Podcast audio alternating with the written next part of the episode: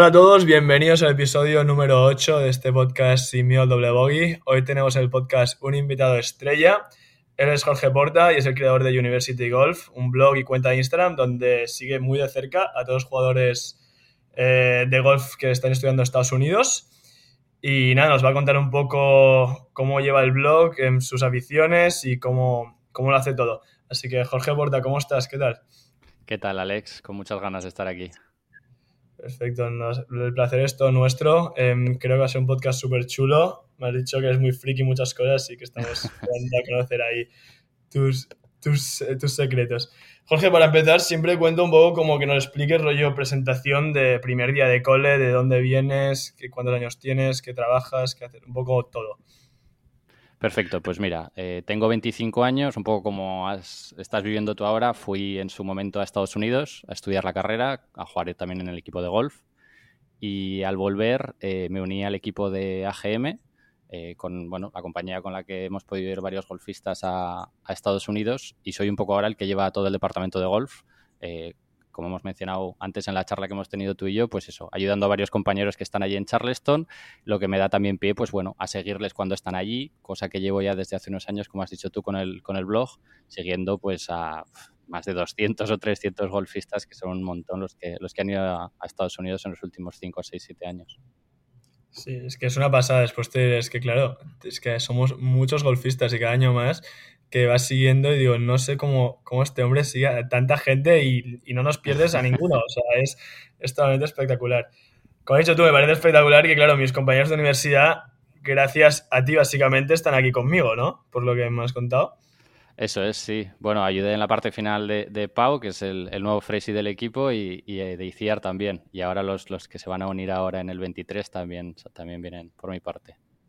Bueno, que Jorge, por una parte, pues felicidades porque al final, al final has, has metido aquí a las dos freshis, uno eh, la ganadora de la conferencia y la número uno del equipo, y el otro que me está aquí ganando todos los días, también ganador de todo y que seguro que le esperan muchas cosas. Para gente un poco, quizá los eh, más jóvenes que nos estén escuchando y quizá quieren ir a Estados Unidos uh -huh. un poco, ¿podría explicar cómo es el proceso, cómo ayuda a GM, qué, en qué parte te encargas tú? Y un poco vale. tu sí, sí. Bueno, eh, yo imagino que igual, pues lo habréis comentado por encima un poco en algún eh, podcast que he escuchado tuyo también anterior, pues eh, la, con Alex del Rey, por ejemplo, cosas así. La verdad es que es un proceso que se hace con muchísima antelación, en el que, pues bueno, a veces, a, en, normalmente en primero de bachillerato ya se empiezan a preparar cosas, exámenes de inglés, notas traducidas al inglés y todo esto, para ir un poco perfilando a qué universidades se va a hablar en ese verano de primero a segundo de bachillerato. A ver, nosotros en AGM y yo como persona ayudo en, en, todo lo que puedo, desde el principio del proceso a compartir toda la información y preparar lo mejor posible a todos los chavales. Ya sabes tú que a veces en primero te tienes que preparar muchas cosas a la vez, muchos exámenes y tal, que es un salto grande ir al extranjero. Pero luego lo más importante yo creo es que ayudamos a encontrar la universidad perfecta, luchar por la mejor beca posible en el golf que coincida también con un equipazo como el que tenéis vosotros ahora ahí en Charleston, en el que, bueno, no solo vale el hacer pocas, sino el pasárselo bien, que haya un ambiente de equipo y sea una gran experiencia, porque todos decimos eh, que los años que hemos pasado en Estados Unidos son los mejores años que hemos pasado de nuestra vida. O sea, a todos nos encanta. y creo que sí, no, sí. no, va a cambiar. Esperemos que sea Eso así. es. Eso es. Y ya luego la parte esa más administrativa, en la que, pues bueno, toca hacer papeleo, pues nos encargamos de hacer todo eso. Hombre, llevamos 15 o 10, más, creo que 17 años haciéndolo, o sea que no se nos escapa una en cuanto al, al, papeleo, esa parte final en la que te tienes que asegurar de que todos los documentos los tienes bien, si no, no entras al país. Ya te imaginarás ahora, estarás pues firmando I-20 al entrar y al salir del país y es un poco lío, pero sí, sí. Totalmente, yo tengo una anécdota con el I-20 que es espectacular. O sea, a todos soy... se nos ha olvidado el I-20 alguna vez o hemos bueno, bueno, alguna bueno, liada con el I-20 no sé si a todos, pero lo mío ya fue lo voy a contar ahora que has dicho lo de I-20 para que, para, porque ya quedé como anécdota aquí. Pero mi compañero de habitación es Víctor del Pozo y Víctor es el tío más organizado del mundo y yo soy el desastre más desastre del mundo. Y el año que viene eh, vamos a un apartamento aparte de los cuatro, como cuatro españoles. Y yo, aparte, he dicho a Víctor, escucha, ¿seguro que quieres seguir durmiendo conmigo? Porque somos como o, sea, o sea, nos llevamos muy bien, pero es espectacular. Ves las dos mitades de la habitación y lo siento por mis padres, ah, pues, pero es así. O sea, Víctor es. Estás igual que yo con mi compañero de habitación en la universidad. Yo en segundo también. Yo en, en Manhattan, que es la universidad en la que estuve, estaba un poco igual. De, el que organizaba a todos los españoles les decía, venga, pasaros por internacionales, que estáis a una semana de iros a, en Navidades a España y no habéis firmado el I-20 ninguno, todo esto. Sí, sí. O sea, tú eres Víctor, ¿no? En este caso. Exacto, sí, vale, exacto. Pues, pues, total, explico esto para poner un poco de contexto. Eh, ¿Qué pasa? Víctor, como es de Mallorca, siempre viene unos días antes a Barcelona y de Barcelona cogemos el vuelo como largo para ir ya a Miami o una cosa así. De Miami ya volamos hacia aquí. Y siempre saliendo de casa me dice, escucha Alex, tienes todos los papeles porque no quiero ningún problema después y porque ya te conozco. Y yo, sí, sí, lo tengo todo, no sé qué. Entonces, claro, aterrizamos y lo primero que te piden es escuchar, señores, lo internacional es llevar el I-20, tal no sé qué, en vuestra mano, perfecto. Y yo, sí, sí, lo tengo, Víctor.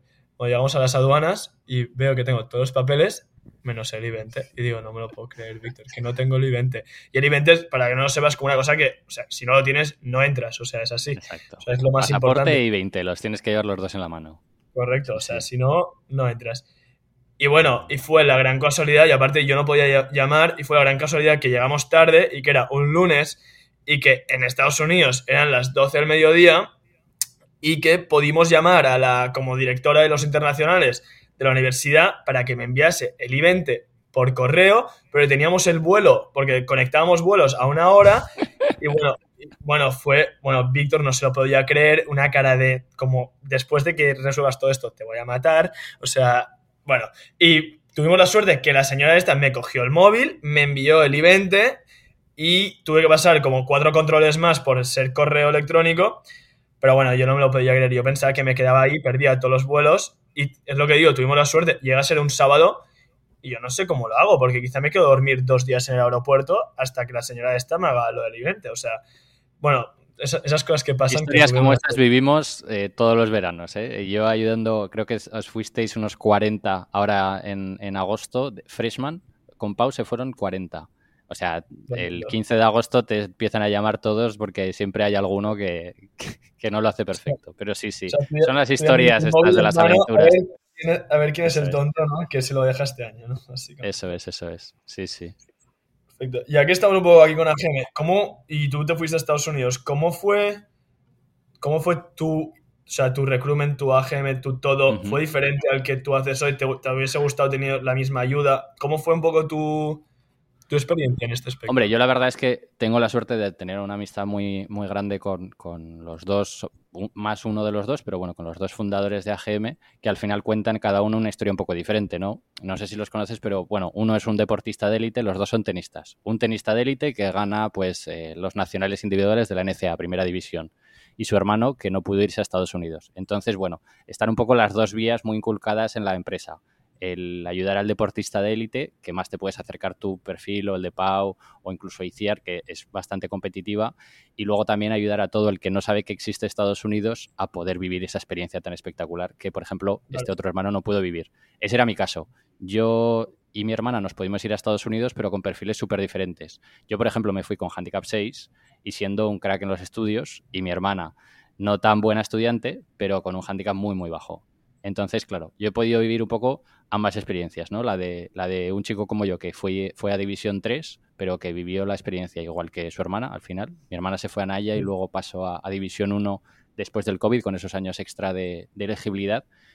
Pero vamos, eh, lo he vivido igual que ella y, es una gozada ahora ayudar a los bueno, a, a, mí me parecen todavía un poco niños, pero a todos a vivir la misma experiencia que viví yo en Estados Unidos. Y un poco las ganas que tenía yo de, partir para allá y que luego se cumpliera hizo que en segundo de carrera pues creara esto de University Golf para seguir a todos los españoles que estaban allí, porque había jugadorazos como era Alejandro El Rey, que era un freshie en Arizona State, eh, del que nadie hablaba, del, que, del que nadie escribía nada, y yo me acuerdo, pues eso, seguirle todos los torneos en Golfstadt a él y a, y a todos los que están allí, que ahora mismo, pues eso, ahora forman parte algunos del, del European Tour, del Challenge, en las chicas del LPGA, o sea, han hecho auténticas, vamos, eh, auténticas pedazos de jugadoras y jugadores.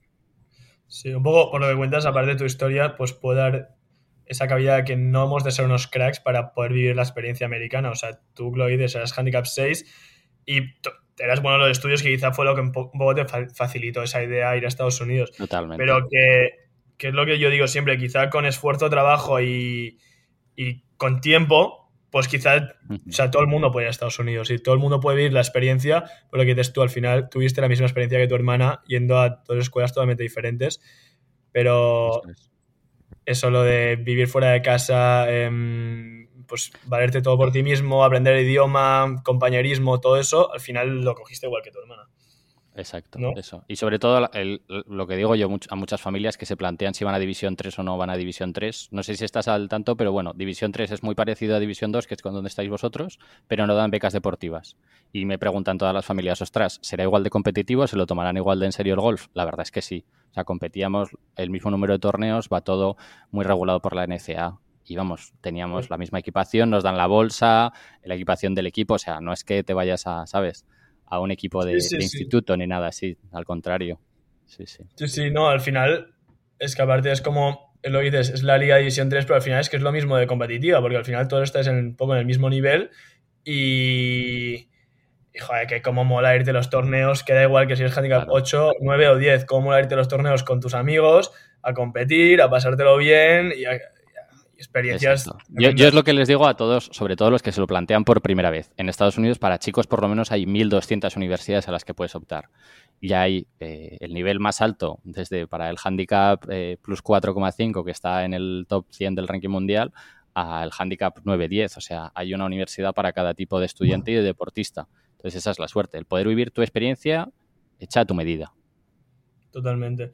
Y lo he dicho antes, Alejandro, para la gente no sepa, tenemos la suerte de tener un podcast con Alejandro del Rey, así que escucharlo creo que está creo que es espectacular. Para mí a mí me encantó, ¿eh, Alex. Yo lo escuché y siendo alguien que pues, le ha seguido los años de la universidad, ha visto cómo luego eh, dejaba el legado a David Puch y luego Puch lo ha dejado ahora a, José Le allí en Arizona State y pues a las generaciones que ya irán yendo para allá. Eh, una gozada, te lo juro. Me gustó mucho. Lo disfruté. No, la verdad es que, ostra, aparte lo hizo muy fácil porque es esa gente que que conectas muy rápido y parece que sois amigos de toda la vida y, fue, fue una gozada, aparte un, un, jugador que juega así de bien al golf es espectacular, espectacular. Sí, sí. Totalmente. Y ya yendo un poco y recapitulando a tu parte, o sea, me dices que en segundo de carrera te planteaste hacer el blog de University Golf y, todo eso. ¿Cómo llegó, o sea, ¿Cómo llegó a tu mente? ¿Cómo fue el proceso inicial? ¿Y cómo ha ido avanzando? Porque entiendo que esta cuenta pues ya tiene un par de años y ha avanzado de formas diferentes. ¿Cómo ha ido todo eso? Esto es. Yo siempre he sido muy friki en el tema del golf, o sea, siguiendo absolutamente eh, todos los golfistas en Estados Unidos. Para que te hagas una idea, mi, ilusión por ir a Estados Unidos sale de eh, en el 2010, 2012, en el US Open de Olympic Club, veo a un chaval con una gorrita con un logo de unos cuernos naranjas, eh, que era un amateur que se había clasificado para el, para el US Open. Y meditándome en internet descubro que es Bo Hosler, un chaval de 15 años que acaba de firmar por la Universidad de Texas, la de Austin, en la que pues desde luego luego han salido Scotty Scheffler, eh, Jordan Spieth, todos estos, ¿no?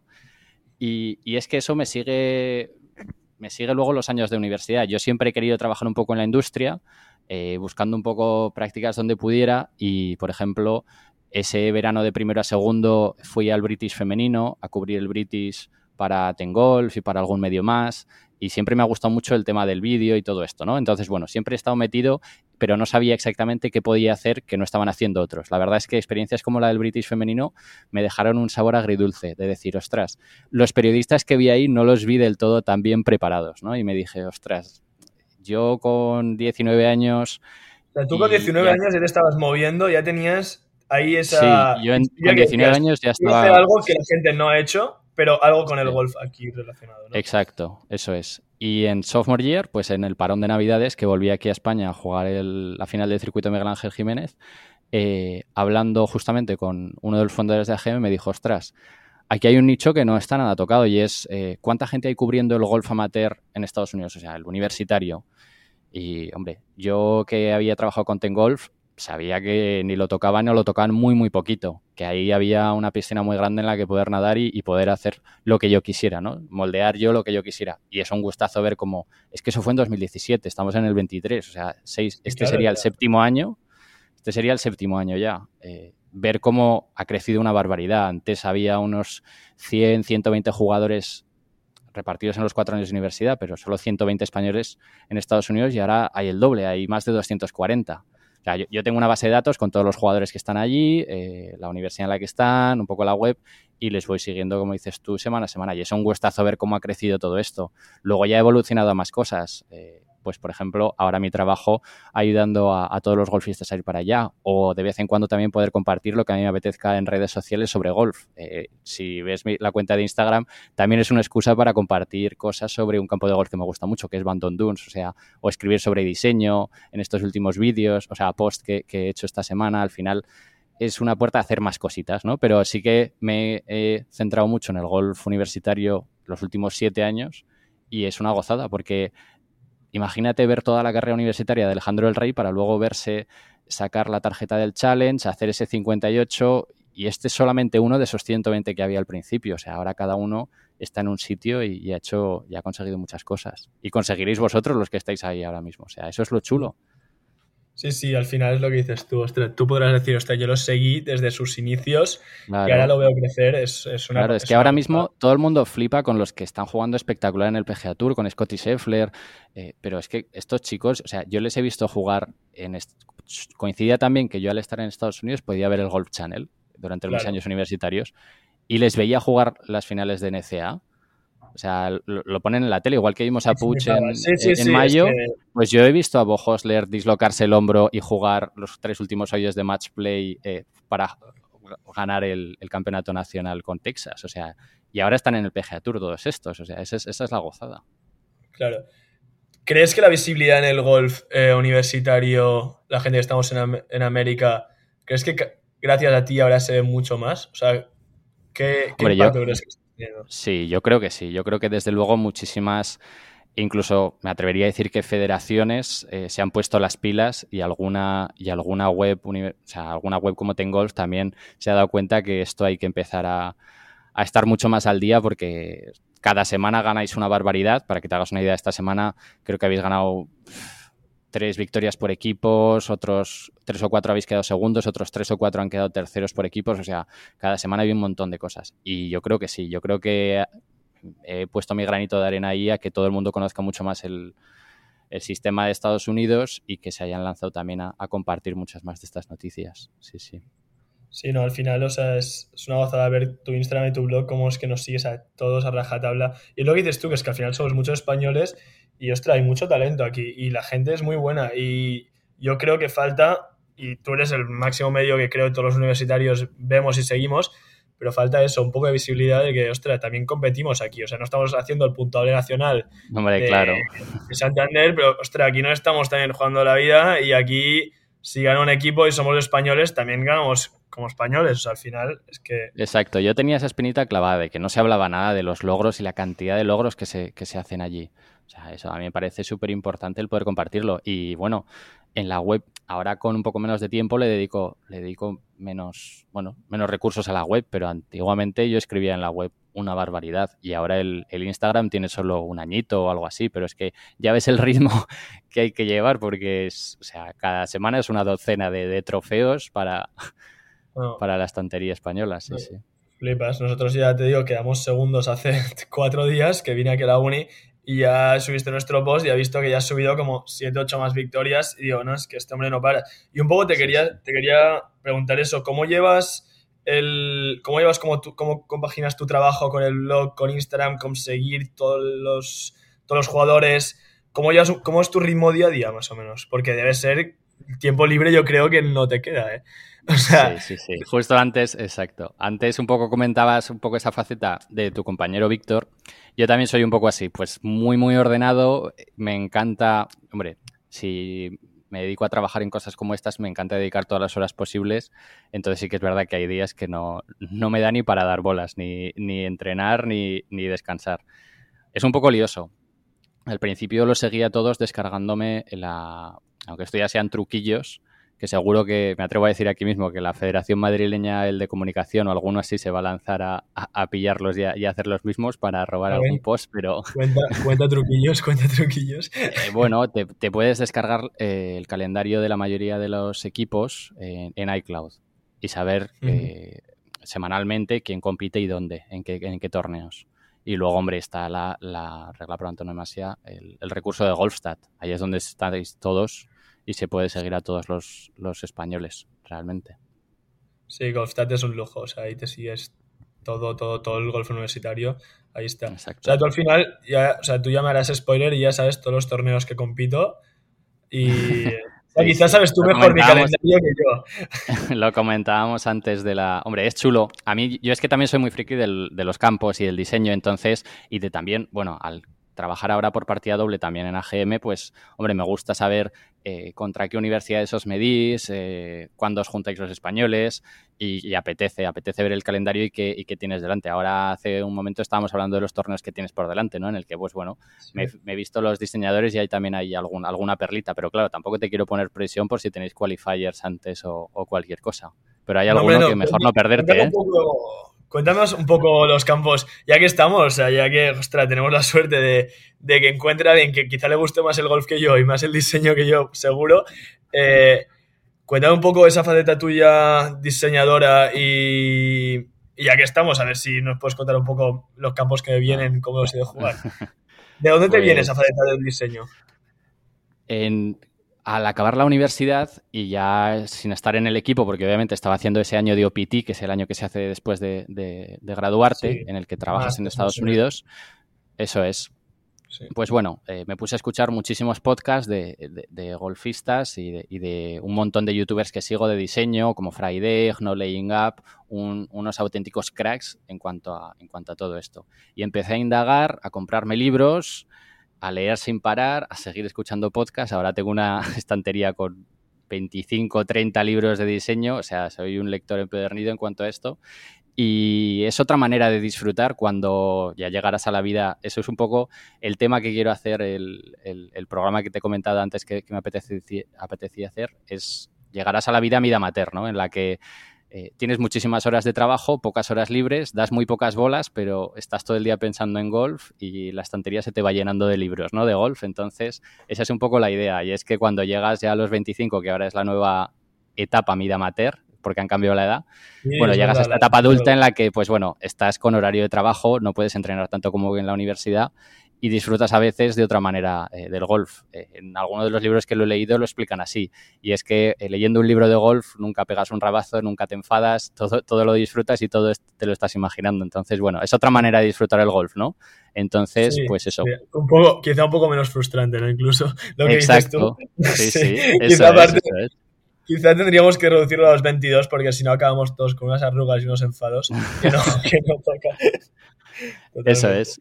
Y bueno, así metiéndome mucho, pues bueno, vas leyendo un libro sobre un diseñador, sobre otro, sobre otro, y así pues acabas pues, construyendo muchísimo conocimiento y también muchísimo, pues bueno, interés o curiosidad por, por otros. Entonces, bueno, yo le he echado un vistazo al calendario que tienes, al menos los próximos torneos y también el torneo en el que yo creo que hacíais de anfitriones y ya me has dicho que es el campeón en el que soléis jugar. Y la verdad es que tienes un poco de todo. Hombre, estando en, en West Virginia, hay un poco de todo, desde los diseñadores del sureste de principio de siglo que se atrevieron a lanzarse y subir un poco para arriba, a los típicos diseñadores que, pues bueno, en los 70 y 80 prolificaron un montón los campos estos en los que se juegan buggy, hay lagos, como el que, bueno, he jugado esta semana de Ogilvy, es un diseño de Arnold Palmer, en los que, bueno, en los 70 y 80 se, se juega mucho esto. Y, y luego también tenéis cosas más modernas, entonces... Es que tú lo has descrito perfecto, o sea, el campo que hemos jugado esta semana eran lagos y era, bueno, te dejaban ir caminando, o sea, era o ibas con buggy o ibas con buggy, o sea, no, no ni te permitían ir caminando. Muchas cuestas y mucho, sí, muchas cosas. Hombre, a mí me ha parecido súper enriquecedor, porque una vez vas conociendo todo esto, entiendes el porqué de las cosas. Eh, vas a un campo y incluso ya te puedes incluso a veces guiar sin el libro de campo si conoces al diseñador y sabes por dónde van a ir las cosas. Eh, cada, cada, pues cada momento tiene su tiempo, ¿no? A, principio de siglo se jugaba una bola muy bajita que rodaba mucho, en la que los contornos eh, pues tenían muchísima importancia. Luego, después de la Segunda Guerra Mundial, se empezó a mover toda la tierra que querías, entonces, bueno, de ahí sale Pit y el poder mover y hacer lagos gigantes, como el hoyo 17 de, Sogras o, Arnold Palmer y Niklaus, que ya, bueno, en la época de los 70 y 80, eh, por tampoco dar una chapa larguísima, pero se empezaron a juntar con diseñadores importantes a diseñar campos TPC, que eran los, los que estaban aún como eh, e, eran propietarios el, el, PGA Tour. Y ese es el caso. en los 70 y 80 se empezó a ganar más dinero no solo por los Greenfish, sino por el, los rentals de, palos y también por los, por los buggies. Y ahora se está volviendo un poco a esa época dorada del de principio de siglo, que es un poco lo que te puedes encontrar en Indiana Country Club, el, la semana que viene. Vale, ahora ya haciendo, haciendo un parón, porque, o sea, ahora me vas a contar sobre Indiana, porque yo no he jugado nunca ahí, pero hay que decirlo, Arnold Palmer, nosotros jugamos un campo aquí que a mí me encanta y es diseño de, Arnold Palmer y se llama Stonewall, no sé si lo conoces. ¿Lo has visto? No, no. vale, pues, pues mira, ya tienes deberes como, como friki el diseño a verlo. Eh, yo creo que si lo miras es un diseño único, espectacular y es de Arnold Palmer y es lo, lo que dices, tiene muchos lagos, muchas cosas y tiene como hoyos tremendos. Lo que destaca un poco es que no tiene fringe, o sea, es green y cuando fallas el green es rough. O sea, es espectacular eso. Bueno, yo creo que es un diseño ahí muy, muy penal y seguro muy heroico. Hombre, con tu juego, Alex, eh, ya lo habrás explicado igual en algún episodio, pero, pero ese tipo de campo yo imagino que te, te ayudará respecto a otros, ¿eh? porque así como al principio del siglo se jugaba un diseño muy estratégico en el que no se penalizaba el fallo, sino si te arriesgabas más o menos, luego en los 70, 80 o 60 se cambió de estrategia al diseño penal, típico Pete Dye o Arnold Palmer o Jack Nicklaus en el que hay muchísimo agua. ¿Vuelas el lago o no vuelas el lago? ¿Pinchito a la bandera esquinada encima del lago o no? Que es un poco lo que te, te habrás encontrado en los de Arnold Palmer, seguro. Sí, sí, es lo que dices tú. Con tu pegada y tu vuelo alto. Esos campos verde o Sí. Exacto. Sí, sí. Yo te entiendo. Y, escucha, tengo mucha curiosidad. Cuéntame un poco sobre el campo que voy a encontrar la semana que viene. Porque aparte, jugamos con equipos em, buenos, pero lo he dicho antes, tenemos un equipo que yo creo que puede dar mucho juego este año, porque a diferencia, que es lo que veo un poco aquí los equipos universitarios, es como que aquí hay el número 1, número 2, número 3, número 4, número 5 el equipo, pero es que el número 5 siempre es muy flojito. Y nuestro equipo, en cambio, tenemos como 5 jugadores que en realidad podemos jugar como de número 1 o como de número 5. Y creo que vamos a dar mucha guerra este, este fin de semana. yo creo que hay muchas cosas. Ahí está el, hecho un poco el planteamiento y cómo reparte las becas tu entrenador, que yo creo que lo hace genial, porque obviamente no hay, no hay becas eh, para todos en, un equipo de 8 o 9 jugadores y en, y, en tu, y en tu universidad lo tiene muy bien planteado para el equipo de chicas y de chicos. Eso yo creo que por eso tenéis ahí un, un line-up tan, tan, tan bueno, profundo, ¿no? Pero bueno, a ver, eh, de Indiana he visto poco vídeo, porque no he encontrado mucho vídeo, pero es un diseño de Willie Park Jr., de principio de siglo, de, de un típico, eh, bueno, inmigrante de, UK, igual que Donald Ross o C.B. McDonald, que va a Estados Unidos después de diseñar en, Inglaterra alguno de los mejores campos inland que hay. O sea, en Inglaterra a principio de siglo estaba muy bien visto los links pegaditos al mar, pero no se atrevían a hacer buenos campos dentro, ¿no? Y, este señor, bueno, eh, la verdad es que ha hecho, ha hecho o sea, perlitas. Ha hecho Sunningdale, que es uno de los mejores campos inland que hay en todo Inglaterra. Pero bueno, pasando así un poco por encima, la verdad es que lo mejor de esto es que aunque tenga más de 100 años el campo, acaba de ser renovado por, Bruce Hepner, que era hasta hace muy poco vicepresidente de Renaissance Golf Design, que es la compañía de Tom Doak, uno de mis, vamos, mis diseñadores favoritos hasta la fecha y también escritor y del que he leído muchos libros.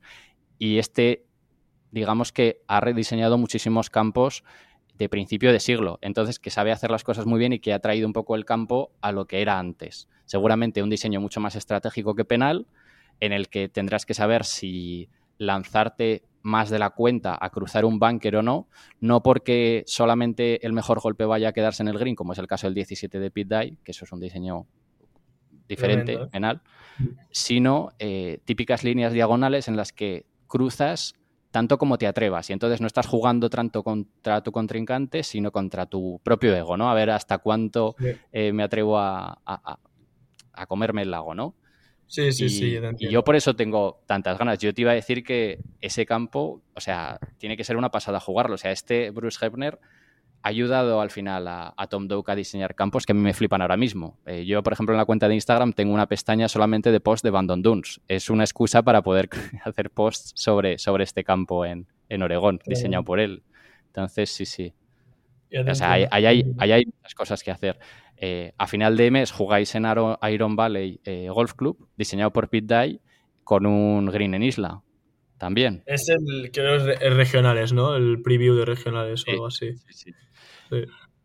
Pero muy curioso, porque al final, ah, cuando empiezas a leer un poco de historia, te das cuenta que lo que parece como eh, signature o que parece eh, lo típico de Pete que es hacer un green en isla, eh, fue una casualidad y que ese no es su estilo para nada, sino que, pues bueno, al hacerse famoso en Estados Unidos, pues o sea, en, en, Sogras se lo han pedido en un montón más de campos, pero su diseño y su estilo no, es para nada hacer un, green en isla. Son curiosidades que vas descubriendo un poco leyendo y, indagando mucho.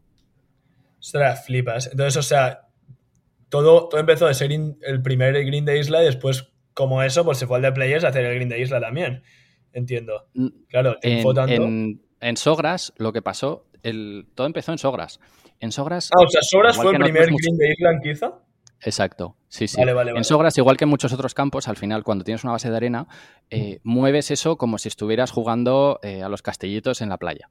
Es decir, empiezas a quitar arena de una parte de, la propiedad para poder mover a tu antojo el resto del terreno de los campos. Es decir, en todos los eh, los pequeños hoyos o montañitas que ves en Sogras son falsos, son hechos por, por tractores empujando arena. ¿Qué pasa? Que cuando empiezas a sacar arena de un sitio, se les creó ahí un agujero espectacular y cuando estaban acabando el routing, llegando al 16-17, no sabían qué hacer con ese agujero. ¿Qué hacemos aquí? Y tuvo la brillante idea, entre comillas brillante, la mujer, Alice, Alice Day, de decir, Pete, llénalo de agua y hace un green en isla. ¿Qué pasa? Que luego a posteriori todo el mundo, cuando, bueno, obviamente se lo han pedido en muchísimos otros eh, recorridos, pero cuando ven un green en isla dicen, mira, la seña de identidad de Pit Day. Esa no es la seña de identidad, surgió por una mera casualidad después de haber, vamos, eh, embarrado ahí y sacado, bueno, tú habrás visto fotos de ese sitio el 17 antes de, que se llenara de agua. Eso era un agujero del que ahí se saca arena como, vamos, sí. O sea, gracias a gracias a la mujer, básicamente, y gracias a esa idea tremenda, este hombre ha sido famoso, por lo que me estás diciendo. Bueno, ya era famoso de antes y la verdad es que ah, gracias a él pues se, ha seguido un poco la línea de, Robert Trent Jones en el que pues bueno, se empezaron a, crear trines más grandes para poder poner varias posiciones de bandera, tis de salida muy alargados para poder cambiarlos cada día de torneo, se aplicó mucho más el, bueno, los desafíos visuales en el campo, todo esto. Esa sí que es su seña de identidad, la de Pit Y por eso le llamaron a hacer el campo más difícil para los del PGA Tour, el Sogras. Pero luego coincidió con ese esa un poco tontería de, vamos a acabar aquí para sacar arena y hacer el campo y luego llegaron ahí y se encontraron con ese marrón de a ver qué hacemos ahora con esto. Ahora como anécdota, yo tuve la suerte de hace unos años de ir a Sogras y ver el de Players y estuve como espectador del de Players y era un campo espectacular. O sea, me pareció precioso y es que los tres últimos hoyos, estás ahí viéndolo y dices, es que pagaría tanto dinero por jugar estos tres últimos hoyos. Y dices, qué maravilla, o sea. Y él lo decías tú, era un campo tan bonito y con todo tan bien puesto que era solo difícil por lo bien que estaba todo bien ubicado, tan bien puesto. Porque el año siguiente tuve la suerte eh, de ir a Bethpage y, y ahí yo llamé a mi coach y dije, mira, escucha, yo no he visto un campo diseñado tan difícil en mi vida. O sea, era una cosa, era un monstruo eso. Todos los greens elevados, un RAF, unas calles. Pensé, bueno, ¿qué, diferencia de, cambio, de campo, ¿sabes? En The Players a Bethpage, que no tienen nada que ver. Pero espectacular. Y Jorge, que me estás ahora contando el diseño, se te hace la boca, o sea, se te ve ahí con unas ganas. Digo, o sea, solo te puedo preguntar, ¿cuándo va a ser tu primer diseño del campo, tío? O sea, ponte a diseñar ya. Escucha, escucha, que igual ya hemos empezado. Escucha, eso no lo sabía, pero cuéntanos. Durante la cuarentena, eh, yo soy de, Zaragoza, ¿no? Vivo en Zaragoza, pero siempre he sido socio y he crecido en Huesca, que hay un pequeño campo de nueve hoyos en el que nunca se llegó a desarrollar los segundos nueve.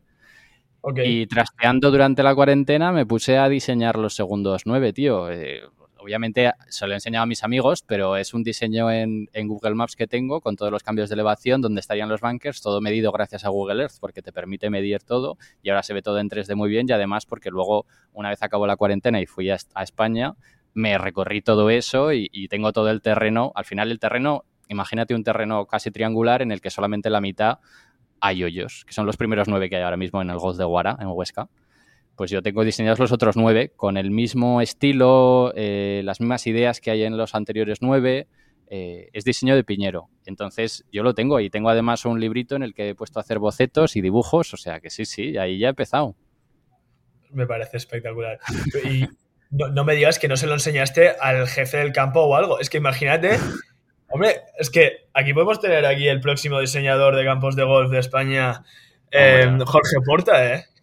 Se lo he enseñado a mis colegas, que, obviamente pues que me van a decir que estás loco, pero chulísimo, todos flipando con esta idea, pero bueno, luego al final el campo de, de Guara es un campo muy, muy pequeñito, con muy poquitos socios, en el que se puede hacer muy poco más que mantener el campo que hay ahora mismo de nueve hoyos, ¿no? Pero sí que es, es chulo, pues bueno, hacer todas estas cosas, y son cosas que al final vas descubriendo conforme vas aprendiendo sobre, sobre otras cosas que tiene el golf, que no solo pegarle a la pelota, ¿no? a mí me gustó mucho el podcast que hiciste con tu padre porque también explicaba eso, que al final se puede disfrutar al golf de muchas maneras y pues ya sea llevando la mitad de los palos, eh, jugando con colegas o, leyendo sobre diseño, eh, se disfruta de la misma manera, que, no tienes por qué estar en el campo sufriendo a ver si haces 72 o 78 o, o, un doble bogey, ¿no? Como ha empezado John, entonces...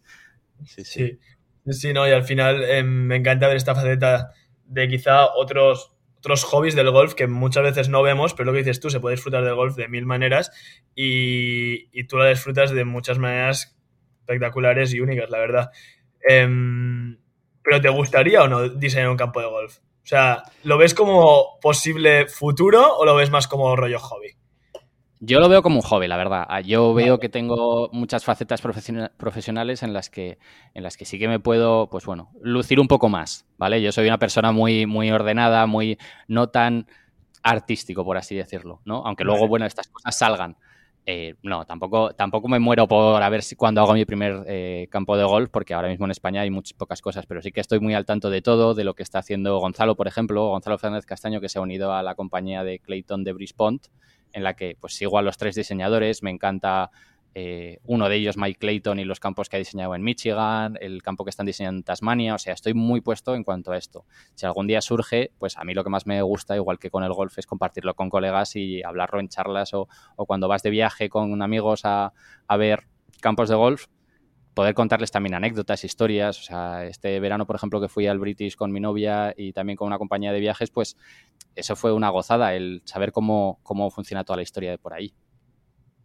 Ya, ya te entiendo. No, no, es em, súper, tío, súper interesante. Volviendo un poco a faceta University Golf y creo, bueno, creo que el diseño nos va a encantar a todos. A mí me, has, dejado, me has dejado sin palabras. Volviendo a University Golf, em, tú al final sigues todas las universidades, todos los jugadores, cada día. ¿Qué es lo que más te gusta? ¿Qué es lo que más te. menos te gusta, lo que más te llena de tiempo? ¿Cómo, cómo lo llevas tú eso un poco? Hombre, yo, yo lo disfruto mucho porque ya empiezo a mezclar muchas cosas. Empiezo a ver un chico, por ejemplo, como puede ser Pau, al que he ayudado en esa última fase de poder ir a Estados Unidos, llegar a Estados Unidos y, lucirse en uno de los torneos. Entonces ya empieza ya a ver una faceta de, de ver crecer personalmente a muchos de los que estáis allí. Luego se junta con ver a algunos chicos jugar campos que a mí me encantan, como muchos que se han ido ahora en Spring Break a jugar campazos y de los que bueno, luego comparto en el Instagram porque me dan muchísima envidia. Entonces se juntan muchísimas cosas, ¿no? Veros a vosotros y yo creo que al final lo más interesante y, lo que más me llena siempre es veros crecer en Estados Unidos y ver cómo un chico que igual pues en primero en segundo puede estar sufriendo, a veces que tienes una lesión en tercero, llegar en cuarto y arrasar. ¿Sabes? Este tipo de cosas eh, son las más chulas. Y luego, hombre, es lo más cercano que tengo a estar allí en Estados Unidos y revivir mi experiencia de Estados Unidos, que ya lo decimos todos, son los mejores cuatro o cinco años de nuestras vidas. Sí, yo creo que y a mí aún me faltan dos y se me está pasando tan rápido esto que dices... Mm, Aprovechalo, eh, se van a pasar volando, Alex. Ya, ya, ya me lo imagino. Aparte, todo el mundo me lo dice y el plan, sí, no me lo repitáis más, ya lo sé y lo estoy viviendo muy bien, o sea, todos muy tranquilos pero la verdad es que se pasa muy bien y, es una gozada poder disfrutar tanto del golf, poder jugar tanto y tener la oportunidad un poco esta de que no nos da España, o sea que es un poco triste, pero es que aquí en Estados Unidos lo del deporte es una cosa que todos los españoles soñamos de plan, ostras, ¿por qué no se puede hacer en otros, en otros países o en España? Pero es que si quieres dedicarte a algún deporte, o sea, o te vas a Estados Unidos o te vas a Estados Unidos, es que no, Sí, sí. no, hay esa faceta de poder compaginar una carrera con, un deporte. O te pasas a profesional con 19, 20 o, no. realmente no hay ninguna manera aquí en España. Sí, sí. totalmente. Yo les he preguntado, ¿qué, tendría que cambiar? Pero es que entiendo que tendrían que cambiar tantas cosas para que se viviera el deporte como en Estados Unidos. ¿Qué crees tú que falta en España o en otros sitios para que el deporte tenga cabida como tiene Estados Unidos. Es que En España aún somos muy deportistas, pero es que la cultura americana es completamente diferente. Es que está muy arraigado a, su cultura. O sea, todos los deportistas y todos los deportes están mucho mejor valorados en, Estados Unidos. O sea, se mueren por el deporte. Y al final lo que están dando como becas es un descuento. Y si estás dando un descuento por deporte es porque lo valoras muchísimo y consideras que eso también forma parte de la educación de los estudiantes cuando están en la universidad. Entonces, yo lo veo bastante difícil aquí en España. Aunque se hayan intentado cosas como el programa de Málaga, eh, no hay nada como vivir la experiencia americana. O sea, es que es estar en una película y nada se puede acercar, sea en Málaga o sea en Londres o no hay manera. Sí, no, no. O sea, es, está chocante en plan... Bueno, es lo que dices tú, aquí el deporte es como... Es como la vida, lo dan todo y solo... O sea, hay que ver cómo se llenan los estadios de fútbol americano, de básquet, de fútbol, hay de, de golf, de todo, con deporte universitario. O sea, es como impensable. O sea, es totalmente impensable. Eso Pero pero bueno, es un poco lo que hay. ¿Qué, tú que sigues todas las universidades, ¿qué preguntas así rápidas? ¿Qué universidad crees que lo va a reventar este año? ¿Cómo lo ves? O sea, ¿cuál es la única que dices, esta este año va potente? Hombre, ahora que están encarando, la verdad es que Arizona State lo está haciendo muy bien. Texas A&M también, o sea, por mencionar universidades en las que hay españoles, obviamente, son las que son las que más seguimos. Esas lo están haciendo espectacular. José le está jugando mucho mejor este año y, tiene tanto golf este hombre que, Cierto. esperemos que lo haga muy A ver, realmente luego, en cuanto al campeonato nacional, siempre es difícil predecir eso, ¿no? Porque se juega en, en, tabla match play y es, y es más difícil los enfrentamientos. Por ejemplo, yo creía el año pasado que los Sun Devils, la Arizona State no tenía tantas oportunidades como las que al final tuvieron y luego, ostras, eh, que se jugaran la final contra Texas, a mí que me parecía el equipo más fuerte de todos, con los dos gemelos Cudi ahí mano a mano, para mí me han parecido los mejores eh, que se han graduado este año con, con Eugenio, están ahí, allí como los mejores, o sea, es una, es una auténtica locura. Sí, sí, sí, totalmente. De División 2, para hablar un poco, yo creo que... que mm, Hombre, Nova lo está haciendo espectacular en chicos. Nova, Nova está muy bien. Sí, sí, sí. Pero los que, las que vienen pisando súper fuerte, una vez al año te encuentras este tipo de rachas, ¿no? Las que vienen pisando súper fuerte son las chicas de Lynn. Las chicas de Lynn University, en las que está Adriana Irribarren, que está ahí en, Boca Ratón, en, Florida, llevan seis victorias este, este año. y hasta la semana pasada eran tres consecutivas. O sea, es una locura. Sí, sí.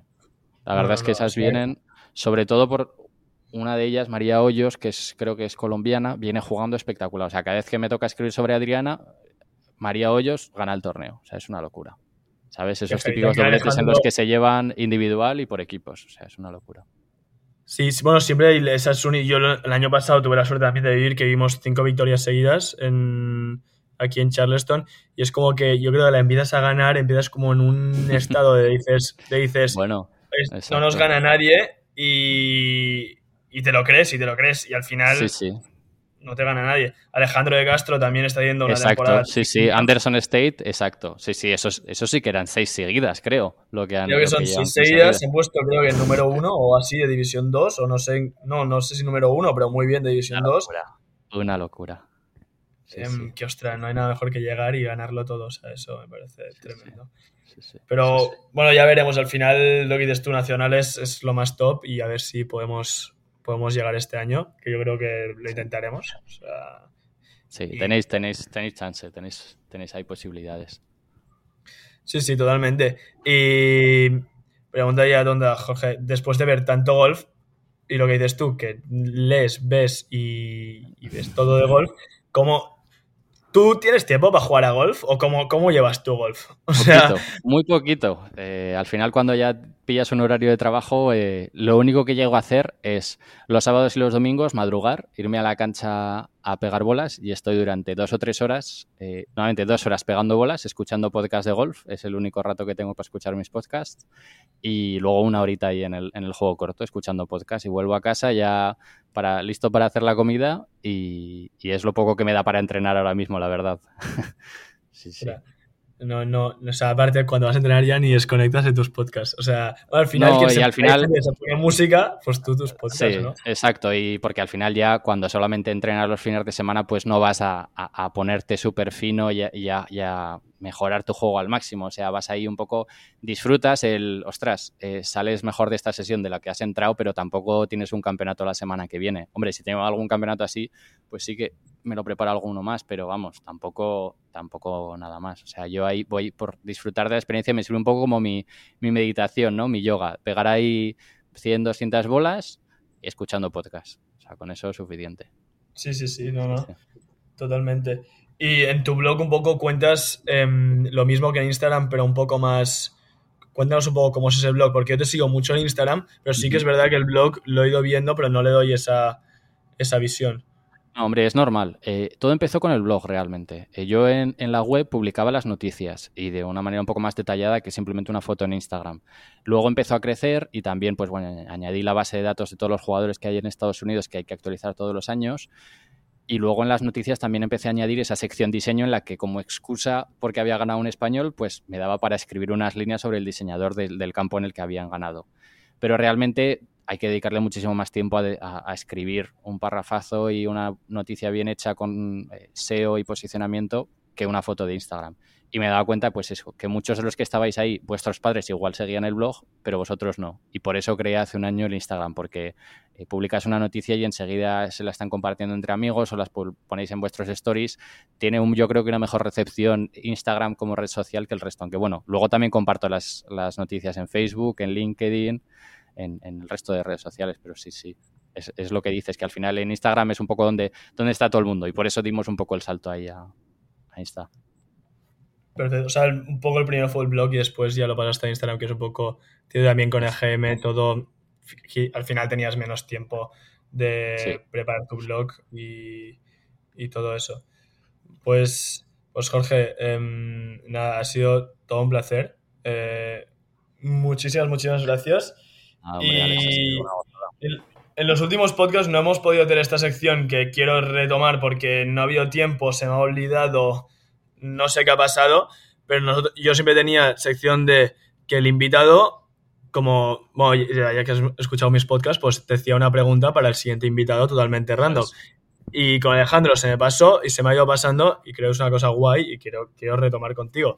Así que, ¿tienes alguna pregunta para el siguiente invitado que te prometo que no sé quién será después? Venga, pues eh, tres campos favoritos y tres campos que te apetezcan jugar que no has jugado y que se pongan ahí a hablar sobre, pues bueno, por qué les gustan esos campos y, y a dónde les apetece ir. Venga, pues ahí, pues ahí la lanzas. Perfecto. Que por cierto, ahora, que justo antes de empezar he visto que ha sacado el, el, anterior episodio de unos chavales un poco locos, ¿no? Que se han ido, o que se van con autocaravana. Es que no me ha dado tiempo a escucharlo porque lo has publicado justo antes de que empezáramos a hablar, pero me parece una historia espectacular. Te lo digo porque yo con mis amigos viajamos en autocaravana a campos de golf. O sea, me lo voy a escuchar de arriba abajo seguramente el próximo sábado pegando bolas ahí en mis sesiones mira, matinales. Mira, esto, esto, esto muchas Mira, aparte es que me hizo muchas gracias es, o sea, esos chicos porque mi padre siempre, siempre ha dicho lo mismo. Siempre, o sea, mi padre, como ya viste en su podcast, es un chico uh -huh. bastante peculiar en el tema del golf y la verdad que no, nunca me lo puedo pasar mal con él. Pero siempre, siempre me ha dicho, mira Alex, yo cuando me jubile voy a comprar una caravana con, con tu madre, nos vamos a vivir en la caravana y me voy a ir de Málaga al norte, al sur, a donde sea, es que a jugar campos de golf y a vivir de la caravana con mi madre. Entonces, o sea, esa como la idea que yo desde pequeño he tenido, que poco lo que me estás contando tú, y siempre he pensado, coño, pues no estaría mal coger una caravana con tus amigos. Una gozada. O sea, ¿cómo, ¿cómo, vives tú lo de la caravana? ¿Cómo lo haces? Porque es una pasada. yo soy de que sí he tenido, pero nunca he podido. O sea, y mi padre me lo ha dicho siempre, pero nunca lo hemos hecho. Entonces, ya que tú dices que lo has hecho, cuenta un poco cómo ha sido. Yo tengo la suerte de que pequeño eh, crecí un poco así, yendo los veranos a Inglaterra, a jugar todo el verano en Inglaterra con mi familia en una autocaravana. O sea, nos íbamos porque al final dijimos, ostras, para mandar los niños, eh, lo dijeron mis padres, para mandar los niños a un campamento tres semanas, nos vamos todos con la autocaravana y que jueguen todos los campeonatos que quieran. Y de ahí me nació un poco pues este espíritu ahí de, de decir, venga, nos vamos con la autocaravana. Y al volver de, de la cuarentena, justo eh, recuperaron una autocaravana a mis padres, la vinilamos con University Golf, otro podcast de un amigo de yeah. golf y un montón de cosas. Yeah. Y cogimos y nos subimos para el norte a jugar todo el norte. Luego también he ido a Valencia a jugar, he ido a Burdeos, a, a toda la parte de Chiberta. Y, y, es una gozada, o sea, es una pasada. Y te lo aseguro, ¿eh? con colegas, os vais vosotros desde Charleston un verano escapáis dos o tres semanas antes a la universidad y os veis un verano por ahí. O sea, es una, es una auténtica pasada. Es una auténtica pasada. Em, me parece, es que me parece tremendo. La gracia es tener la autocaravana, la autocaravana que al final es como la, lo difícil, porque claro, no hay muchas. no, pero hombre, yo, yo, te recomendaría que si vais en verano, este verano que igual no tenéis ninguna, no sé si Víctor, por ejemplo, igual tiene una internship o un verano que os coincida los tres que estáis en Charleston, en, en Barcelona, la cojáis dos o tres semanas de alquiler y os pidéis una de alquiler, porque os juro que os va a salir más barato que ir de hoteles, coche y gasolina y comidas. Seguro, o sea, más barato, eh, nos lo vamos a pasar mejor, seguro. Y aparte que por ¿Sabes lo que es aparcar la autocaravana de noche en la puerta del campo de golf, despertarte y que esté amaneciendo en el campo de golf o por la noche al contrario, que, esté, bueno, es una pasada. Nosotros fuimos a Llanes el verano pasado, que están en unos acantilados asturianos, y dormimos en los acantilados, o sea, una locura, y por la mañana jugamos el campo, una gozada, o sea, es, una locura. están los vídeos en YouTube, ya, ya te los mandaré para darte un poco de, de envidia y así os lanzáis este verano a hacer una aventurilla de esas. Yo trabajaré en verano, pero creo que no sé si me dará el dinero, pero yo se lo envío a mi padre y le digo, escucha, em, ya que partes todo de tu golf, pues cogete una caravana y vamos a unos buenos campos a ver si me ganas ahí, ¿eh, tío. Pues ya, ya se lo diré. No, al, final, ostras, qué envidia. Y ya te digo, nos lo pasaríamos teta de convivencia, ningún problema, porque vivimos todo el día aquí a un metro juntos. Eh, yo ya te digo, después de este podcast me voy a poner en contacto contigo para este verano, irme contigo a tu caravana. O sea, ahí ya te lo digo. Y lo del podcast de estos chicos, es que yo cuando vi el Instagram digo, no puedo creer. O sea, son tres chicos que dejan. Bueno, tenéis el episodio, es el episodio anterior al tuyo, pues son tres chicos que dejan todo su trabajo, todo, que van un día a un torneo al de Waste Management este y dicen, ostras, nos encanta estos torneos. Mejor. Claro, es lo que les dije, claro, no os, salió la idea la mar de sobrios, ¿no? Tío, sí, sí. tuvieron, tuvieron una idea en la cabeza que seguro la pensaron con mucha calma de decir, ostras, si vamos a todos los torneos del PGA Tour con una caravana y vivimos de la caravana todo un año y, dijeron, y pues tres locos seguramente, y dijeron, pues, pues venga, lo hacemos. Y entonces como idea han puesto un poco como idea para ayudar, eh, como un poco cómo promover la salud mental en el golf, cómo promover la accesibilidad al golf y cómo formar esa comunidad de golfistas como sus tres pilares para esta, como esta idea y proyecto. Sí, y está tremendo, está tremendo el podcast. El problema es que mi inglés está bien, pero aún me, aún me trabo un poco. Nada, y me nada, No, te, rayes por esas cosas que yo creo que habrá quedado chulísimo. Yo tengo ganas de escuchármelo, ¿eh? porque he seguido un montón como esos, del estilo que se pillan una autocaravana y se van por Estados Unidos a hacer locuras. Hay alguno, PJ Coining, por ejemplo, lo ha hecho y, me, flipan esas historias, sí, sí. Pues, no, no, pues escucharlo porque hay, hay historia, hay historia. Aparte los tres son de Toronto, o sea, de, de Canadá, yo solo me estoy imaginando a ti, a Víctor y a, Pau en una autocaravana a la que podéis liar y ya. Solo por eso tenéis que hacer el viaje. Es que aparte es súper gracioso porque es lo que te digo. Yo soy el tío más. Un poco más desordenado, más loco, más como pens O sea, como que siempre quiero hacer cosas. O sea, no. Soy un poco un friki como tú, pero en mi aspecto. O sea, como que no quiero. O sea, no puedo estar en tiempo libre. Es. Ah, que, que en Instagram. todo el rato haciendo cosas, sí, sí. Sí. Y Víctor es súper organizado y tiene todo súper pactado. O sea, hoy ya se ha ido al range a las 10 de la mañana. Me ha dicho, mira, me voy al range a las 10, de 10 a 12. Después comemos a las 12 y media, viene la van. Nos vienen a buscar. A las 6 venimos, a las 7 al gimnasio. Y digo, vale, Víctor, tranquilo, pues mi plan es sentarme en el sofá a ver el máster, hacer un podcast y ya, pues ya iré a las 2 y media con la van. Y ayer hice gimnasio, ya haré algo yo después, tranquilo, pero, pero bueno, organizado. Y el pavo, un poco el responsable, ¿sabes? El que lo tiene todo ahí, bueno, va a ser eso espectacular. Espectacular. Em, sí, sí, sí. Nada, muchas gracias para fichar a mi amigo el pavo aquí en la universidad. Está haciendo un gran trabajo. Nada, hombre. Y, seguro que un saludo. Que, vamos, me hace mucha ilusión verlos a él y Ciar jugar también ahí en, Estados Unidos. Sí, sí, lo están haciendo muy bien. Em, Jorge, nada, ¿alguna cosa que nos haya faltado que quieras, que quieras decir? Así. Eh, poco más, a ver si tú también te lanzas un poco a, indagar un poco en, la, en los arquitectos de los campos que juegas, que ya has visto que, son perlitas lo que tienes por ahí. Y si me lanzo en su momento, no sé si en una semana o cuándo, a, hacer el podcast, que ya te he contado que un poco el verte a ti y a alguno más lanzaros a, hacer un podcast me ha hecho también a mí replantearme el decir, ostras, a mí también me apetecería. Si, si llega el momento, que sepas que tendrás ahí una entrevista de vuelta conmigo pendiente. Qué bien, qué bien. estaremos encantados. Perfectos, pues estaré súper encantado de ir. Y nada, pues un poco este podcast contigo para la gente que quiera ir a Estados Unidos o jóvenes tal, pues que le ayuden, porque al final es lo que digo, al final con tiempo, lo dices tú, primero bachillerato, con, cuando más tiempo de antelación lo hagáis, mucho mejor. Y si alguien está pues pensándolo, poneros en contacto con Jorge, os voy a dejar el Instagram y nada, y eso. Y pues muchas gracias por el tema de diseños, que yo creo que nadie lo había explicado antes también. A ti, Alex.